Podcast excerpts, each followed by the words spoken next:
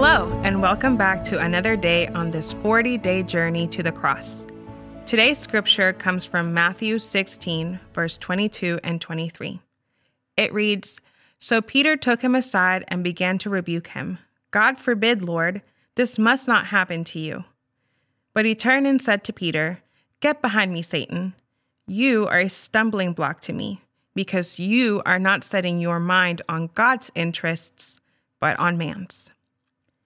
Right before these verses, Jesus was explaining to his disciples that he would have to go to Jerusalem, suffer, and be killed, and on the third day be raised back to life. It was finally time for Jesus to execute God's plan of redemption for the world. And in these verses, we see two reactions to God's plan. Peter's response is to prevent the cross from happening, or at least deny that it would be God's will. He's concerned for Jesus because he is his friend, but also because he has surrendered everything to follow him, and his death did not match Peter's expectation. For the disciples, Jesus was the ticket to a political revolution and freedom from their physical oppressors. Him dying was not part of the plan. Peter could not see beyond his own ideas and interests and ended up opposing God's plan that would, in the end, be for his own benefit. How often do we oppose God and his plans because they do not match our expectations?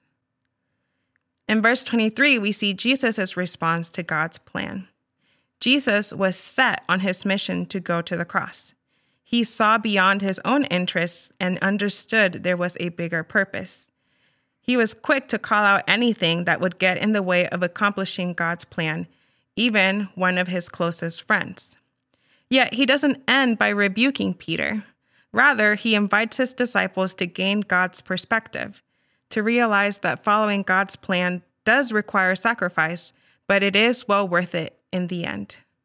And Jesus, I believe, is inviting us to do the same. Our human perspectives and self seeking ways will rob us of understanding and participating in God's plan. But there's hope.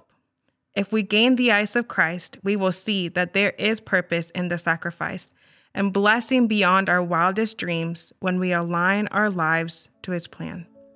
May we trust and obey God's plan today, even when we don't fully understand it because he is faithful and trustworthy.